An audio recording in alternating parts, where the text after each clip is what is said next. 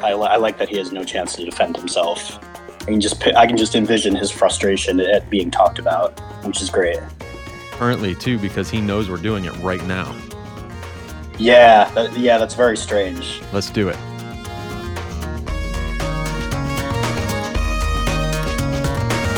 This is Matt Corey. I'd like to start episode 2B of the Code Violation podcast by introducing our good buddy Phil, who's finally able to join us live and in person. And he's going to add his perspective on some of the things that Matt and I talked about in episode 2 proper, I guess. So, welcome, Phil. Thanks, Matt. To start off, I, I don't really care, but I'm hoping I can be a suitable stand in for Robot Phil, which I think has been doing an amazing job. Absolutely the fuck not. Absolutely the fuck not. Okay. I think that's the only absolutely the fuck he knows how to say. It's definitely the only one. Uh, so, Phil, in, in, case the listeners didn't know, I believe that Phil is a tax collector for a, an accounting firm in New York City. Isn't that right? That's about as right as it needs to be. I probably don't know any more about taxes than you do, but I am a CPA. I work in New York. I'm a big baseball fan, specifically the Mets, which is the reason I am on Twitter. I'm on Twitter as Real Avocados. You have probably blocked me. Um, nice to talk to you all. I'd like to again urge all of you to consider an unblock, at least for uh, a good week or so. Yeah, kind of see where Phil's at. He's he's you know a work in progress. He's growing uh, right before our eyes on Twitter. So give him another chance. I'm I'm a bit of an Ostapenko on on Twitter. Or there there was some immaturity at the beginning, but I, I think I'm really rounding into form. I, I might even call myself a champion now. She's a champion. All right, so lest we have some listeners that um, didn't hear our second episode, I'm going to play a little bit of a, a flashback, and then we'll let you weigh in on some of the things that Matt talked about. but it, really depends on the opponent. Stan never fills me with impending doom, and, and then yet he wins. So I, I don't know. Big finals against he who must not be named, but that guy, that yes, fills me with impending doom. It brings in, in all sorts of it, it brings in all these other sorts of ugly things. Like it brings in that that's the Fognini case. It brings in the misogynistic aspects, it brings in the power dynamics, it brings in stupid questions like men questioning whether women can umpire their, their matches, as if you need to have like a penis to call lines. According to uh, both these ladies, um, Pliskova and Rodionova, that as a female tennis player, you have to wear shorts or a skirt. I imagine there's a good amount of tennis fans that would want to see Thiem in a cat suit.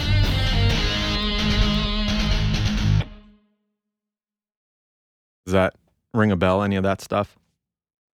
All of it rings a bell, and I like the sort of wistful um, flashback music. As a sound designer, anytime you're going into someone's memory, you just want to heap reverb on their memories, and that makes it kind of like like an astral memory experience for everyone. That makes sense. I, I jotted down some notes from what you guys talked about. Also, in the first episode, um, just because that was at the beginning of uh, Roland Garros. And so you had uh, predictions at the time, which now, with the benefit of hindsight, are, are very easy to mock, such as your confidence that Nishikori was going to come through that quarter doom, and he got absolutely demolished by um, Thiem, who's a disgusting ball basher. But to get on some of what Matt was talking about there, um, the impending doom, uh, I see it pretty pervasively on Twitter. It wasn't something I noticed before really joining Twitter and just watching tennis with what I'll categorize as regular people. I think a lot of it has to do with the relationship between a fan and tennis player, which I think is a lot different from the relationship w- uh, between a fan and a sports team. A lot of people remember this joke that Seinfeld made that when you root for team sports, you're really just rooting for laundry. Because the players are always changing, the team can move to another city. You're actually rooting for the clothes when you get right down to it. You know what I mean? You are standing and cheering and yelling for your clothes. Fans will be so in love with a player, but if he goes to another team, they boo him. This is the same human being in a different shirt. They hate him now. Boo! Different shirt. Boo. Um, I'm a Mets fan. I hate a lot of players on the Mets, and that's largely irrelevant to me. I just want the team to win um, because it's really it's really rooting in the interest of your community. Whereas when you root for a tennis player, you sort of form an attachment to an actual human person, which is a new Rafaism, one of his great ones. Did you hear that? I read it. I wish I had the audio of that. Yeah, I, I haven't heard the audio either. I'm, I'm just seeing it as a meme on Twitter now. How we have some great human persons at the academy. So I think that plays a big role, and it also creates some interesting dynamics whereby you see people arguing about shit that really seems irrelevant in other sports, like how gracious my favorite is in defeat and in victory, and uh, how how nice he is, and how much sportsmanship he displays. You know, as you become a fan of a player, if you become a big fan, that attachment becomes a lot more personal, and as a result, fear can actually creep in more than just the excitement that accompanies normal sports or team sports, I should say. For me, um, most people who follow me on Twitter have probably know that I'm a big Djokovic fan. I never felt this sensation before 2015. Rooting for Novak was always fun. So my background with Novak is about a decade ago. My my friend, who's also on Twitter, and my real life friend named Josh, uh, you know, he kept talking about this guy and talking about this guy, and eventually I just took notice and took a casual interest, and it grew into a fandom, which has obviously evolved into something pretty intense. You're talking about Joshua, right? Yes, Joshua, also known as Josh or Alps. Joshua. In 2011, it was just pure fun because this guy who I thought had an awesome backstory and also had an awesome game and personality was just, you know, mixing up the tour that had been dominated by Federer and Nadal for so long. And it was awesome to me that that this upstart was um, doing this. And after that, 2012 to 2014, I, I would say were the most fun years I've ever experienced as a tennis fan. The 2013 Wimbledon semifinal against Del Potro is actually my favorite match ever. It's not because I think it's necessarily the best match, but there were just a lot of different reasons that I enjoyed that match more than any other. And after that, you know, so we played the 2013 final against Andy Murray, and I was rooting for Djokovic, of course, because I always do. But after the match, you know, Murray won. It was really historic achievement that you know Britain had won Wimbledon for the first time in 7,000 years.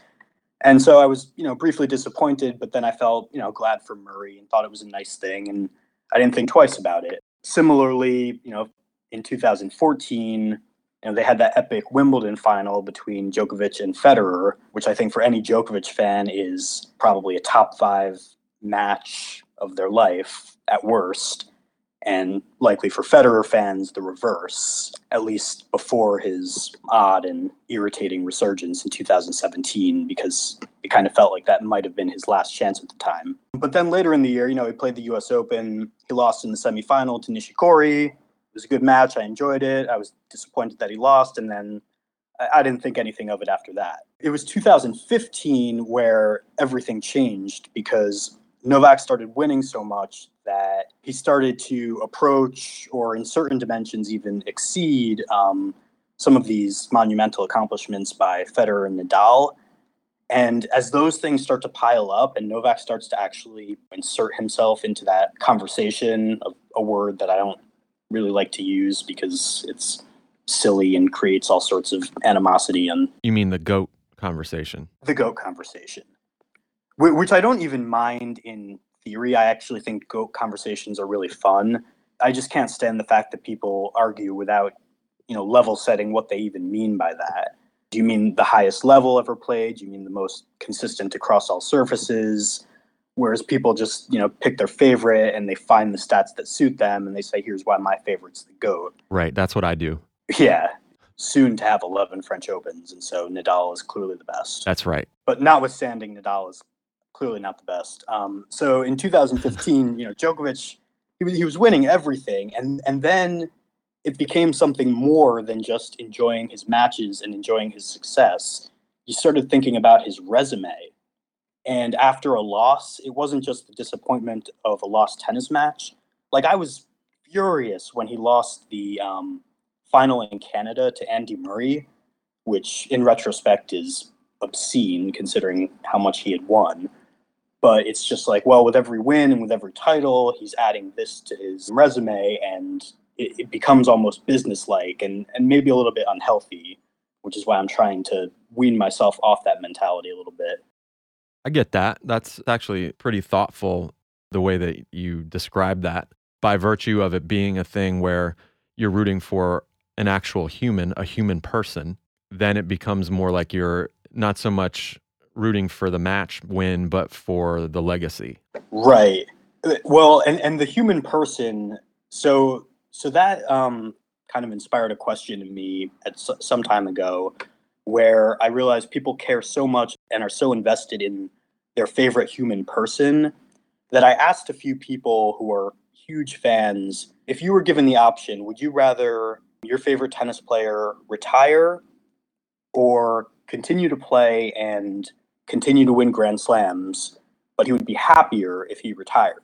And more often than not, the answer was, I'd rather he retire, which was incredibly foreign to me as a concept, not because I don't want people to be happy. I want most people to be happy, but I, I don't actually know any of these people, and I, I'm still rooting for them, you know, in the context of being co- being a competitive athlete. Right. So I was sort of shocked that they, you know, for some of these fans, it's it's reached a level where, you know, I just care more about the person, a person I've never even met, than you know what they do for me as a fan of of sports and athletics, which I think is really noble and nice, but it wasn't something that I could identify with. Yeah, I'm I'm with you and I think we spoke about this once before. The career of an athlete in really in any sport is much shorter than the career of say an accountant or a musician. So my feeling on that is stake your claim, do, be the best you can be in your in your profession and then you'll have plenty of time for happiness. But I think I've kind of come around a little bit on that because you don't really know what tomorrow is going to bring. So I, I probably would answer that question differently now. Differently now, as in your answer would be you, you would rather Nadal retire happier than continue and continue to win Roland Garros? Yes. Well, I don't mean retire before the final, but maybe after undecima. Right, get get one more in. Yeah, which seems like a good time to talk about our charitable gambling because this is a concept that I think we created together. And um, I would like to encourage more of you to participate in this. Instead of gambling with bookies, first of all, that's illegal. So don't do it. Well, not anymore. Oh, that, well, that's true. It's they're coming around on it, Yeah, but the legislation isn't there yet. I have to learn how to gamble in New York now because I think it's legal. I'm just used to texting my friend who had a bookie and doing it that way. Yeah. There's also like the overseas angle and whatnot. But what we've decided to do, I, I don't believe Phil to be a degenerate gambler. Um, and I certainly am not. So the fact that we're gambling relatively small amounts of money and usually only on the big tournaments, what we've decided to do when we bet one another is to donate the money to each other's favorite charity depending on on who wins. I have a little bit of a loophole on that because um, when Phil donates to my charity, uh, it's actually the charity that I run. So that's a little bit of a scam from from my end.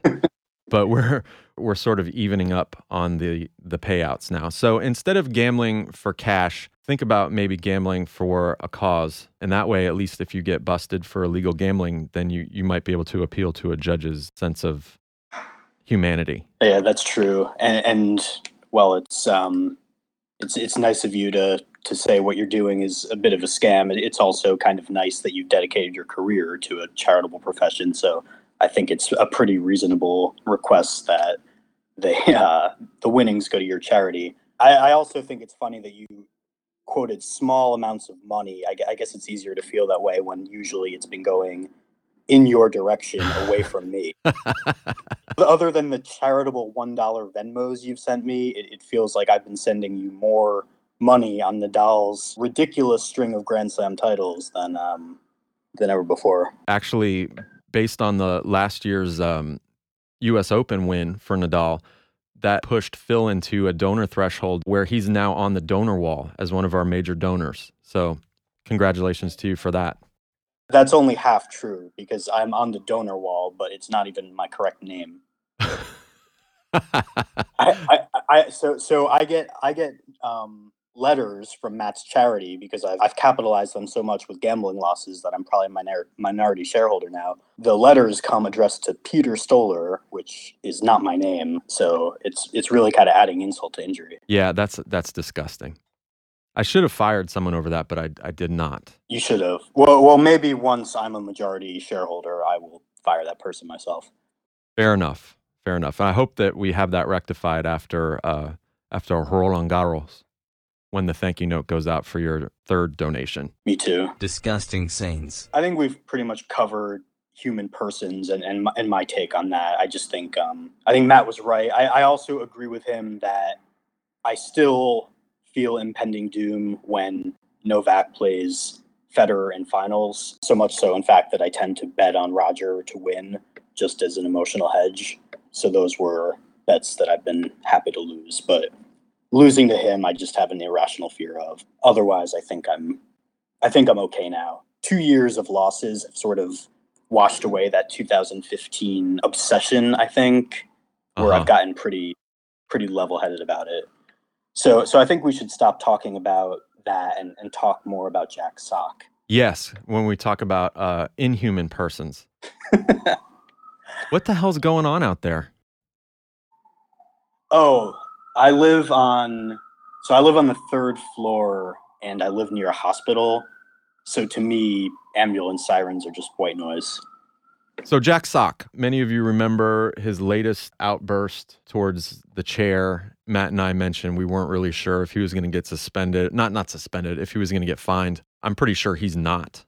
But how do you feel when you see a scene like that unfold? I, I thought it was a pretty bad scene and this was worse than something I'm even sensitive to. So I even don't like when um, baseball players get in the faces of umpires and and go over the top and berating them because even there I feel like there's a a power dynamic just because all these players are multimillionaires and you know the umpires they make a nice living and it's a good job it's what they want to do but clearly there's still this power dynamic where the athletes are the stars and the umpires are sort of employees for lack of a better word i think it's really inappropriate to treat umpires that way so then when you go to tennis and you got Jack Sock berating this umpire, I won't even go into the the gender thing to begin with, but berating any umpire I think is really bad.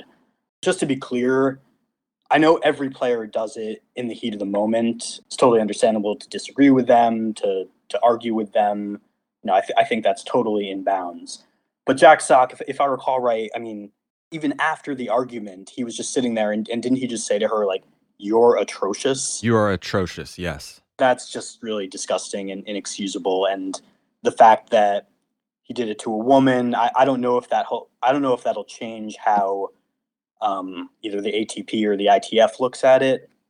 But to me, that makes it um, so much worse for the reasons that you guys already touched upon.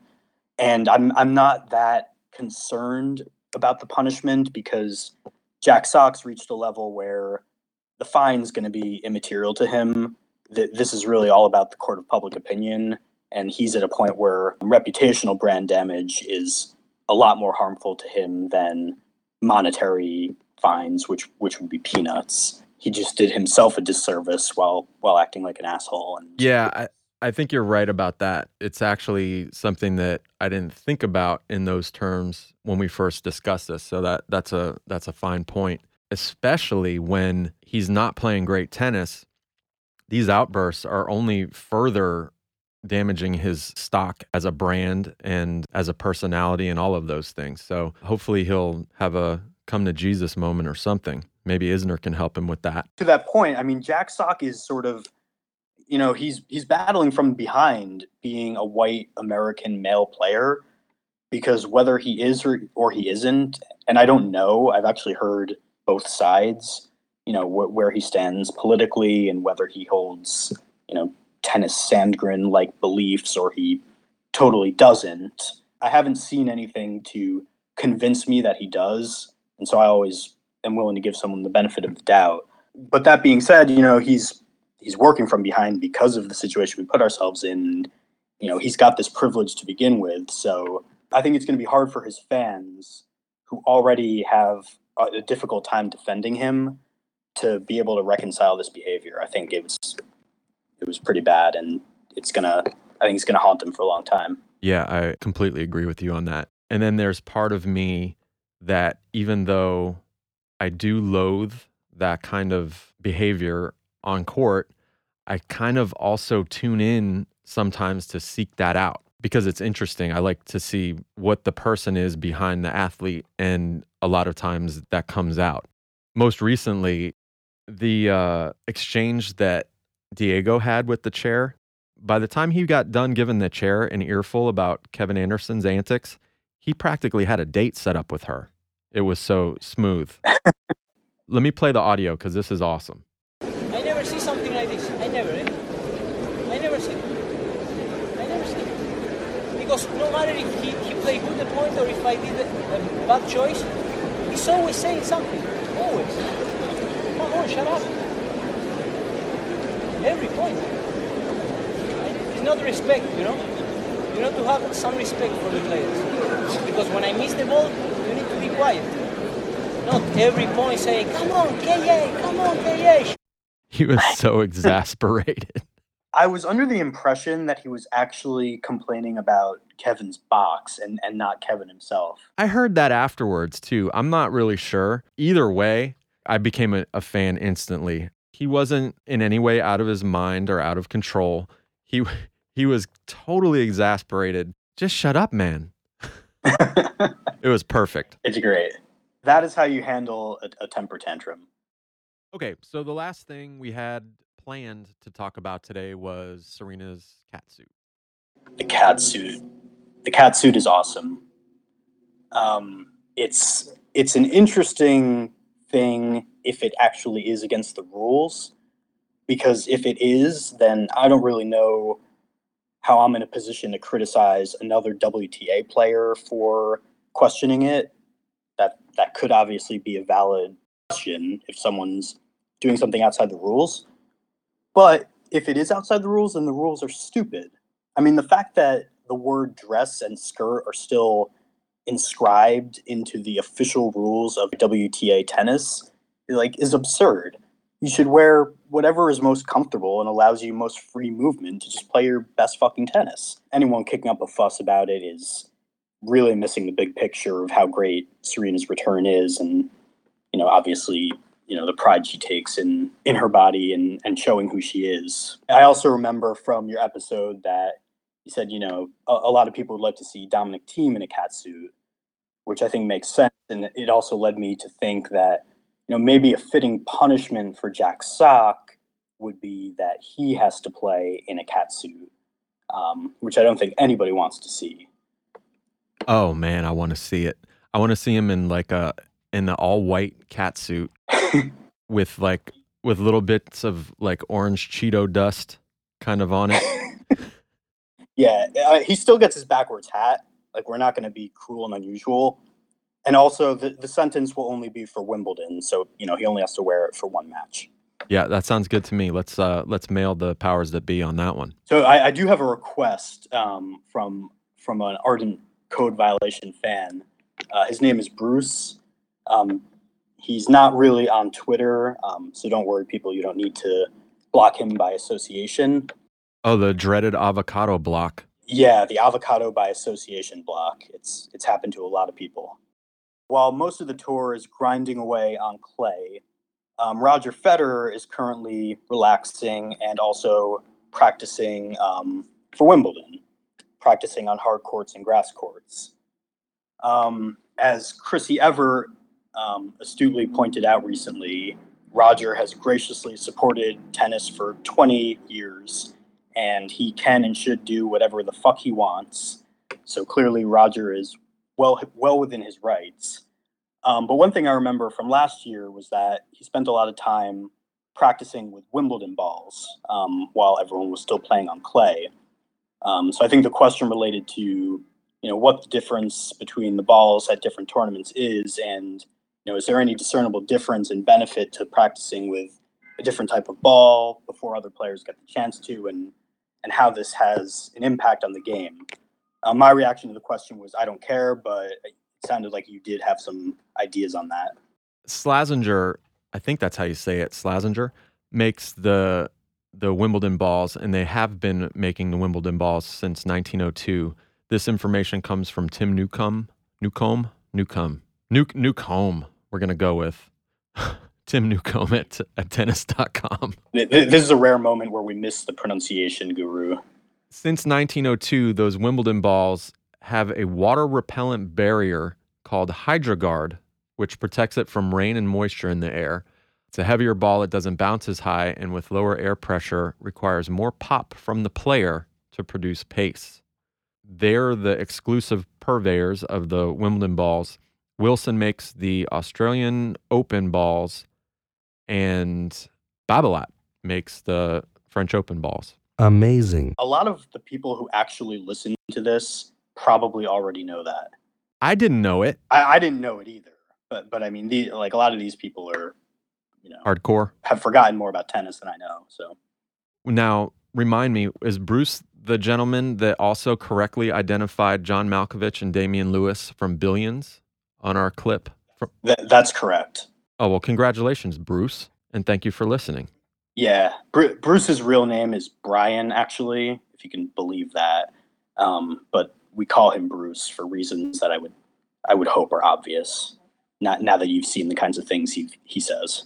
Hey, Bruce, come on the podcast with us so we can talk about Billions because neither of these other two fools have uh, adopted this show yet, and I'm dying to talk about it with somebody other than my wife. Okay, Bruce, you got the invite. This is actually funny because Bruce is notorious for being impossible to get out.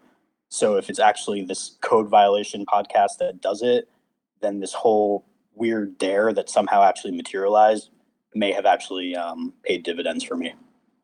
Fantastic. Well, I know you've got places to be and uh, people to see and all that stuff. Have you been recording in front of a live studio audience or no? Um, I believe so. What does that mean? I mean, do you have a friend there? Oh, oh, I do not have a friend here. I'm alone today. I, I'm meeting a friend who is still at work. Oh, all right. Well, I was going to ask to talk to her, but Ne- next time. next time we'll get her. That's you, Jess. So you're a um, you're invited to be a guest on the podcast next time, which will have all three of us. So we'll finally actually have the dynamic that was originally intended, which will, I assume, mostly be busting uh, Matt K, whatever the fuck his last name actually is. I still have no idea. Cricks. Cricks, Cricks is what we call him when we're mad. which is all the time. Pretty much all the time. But ex- barring one day recently, because while he was too, um, uh, I would say too proud, but probably the reality is probably just too old to announce it. It was Matt Matt's birthday a few days ago, um, so we'd like you all to embarrass him and tweet him happy birthday with gifts and balloons and all the kinds of weird stuff that clearly makes Matt Cricks uncomfortable. And we're going to uh, let him decide if he wants to reveal his age. But uh, it was a milestone birthday. That's all I'm going to say. Yeah, Matt is he's he's really quite old now. So, Phil, the most important thing we're, we're going to talk about today is what do you think of my voice? Um, it's fine. I don't care. Disgusting scenes. I I- I think that voice is the best one on the podcast. Um, Yes. I I- I think your voice is fine. I it wouldn't have occurred to me to um to react to it the way Nicole did, but I I, I think it must be really flattering to hear that you sound like a bassoon. It's very flattering.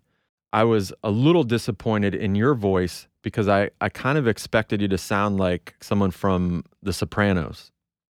Because you're you're born in New Jersey, right? I I was. Um, I'm, I actually grew up where The Sopranos took place. Um, like the Bada Bing is um, right up the road from me, as is Ramsey Sports and Outdoor, if, if you remember that from season two. Um, but I'm a little Jewish guy, so we tend not to sound like Italian gangsters. But you don't even sound like a New Yorker. I don't think most New Yorkers actually sound like the way people expect New Yorkers to sound like. That's too bad. I just think we sound regular and everyone else sounds a little bit strange. Fair enough. Well, thanks for joining us. Have a fun night with Jess.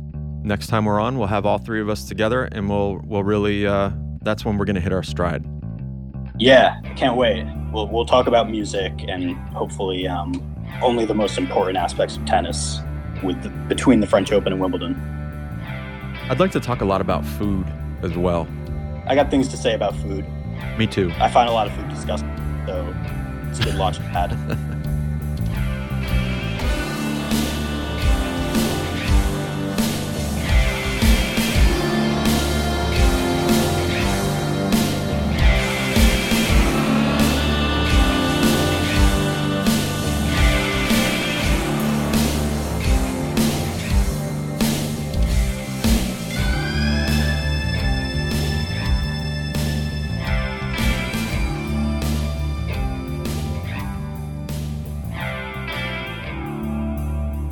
Washington Capitals were up 5 2 in the game.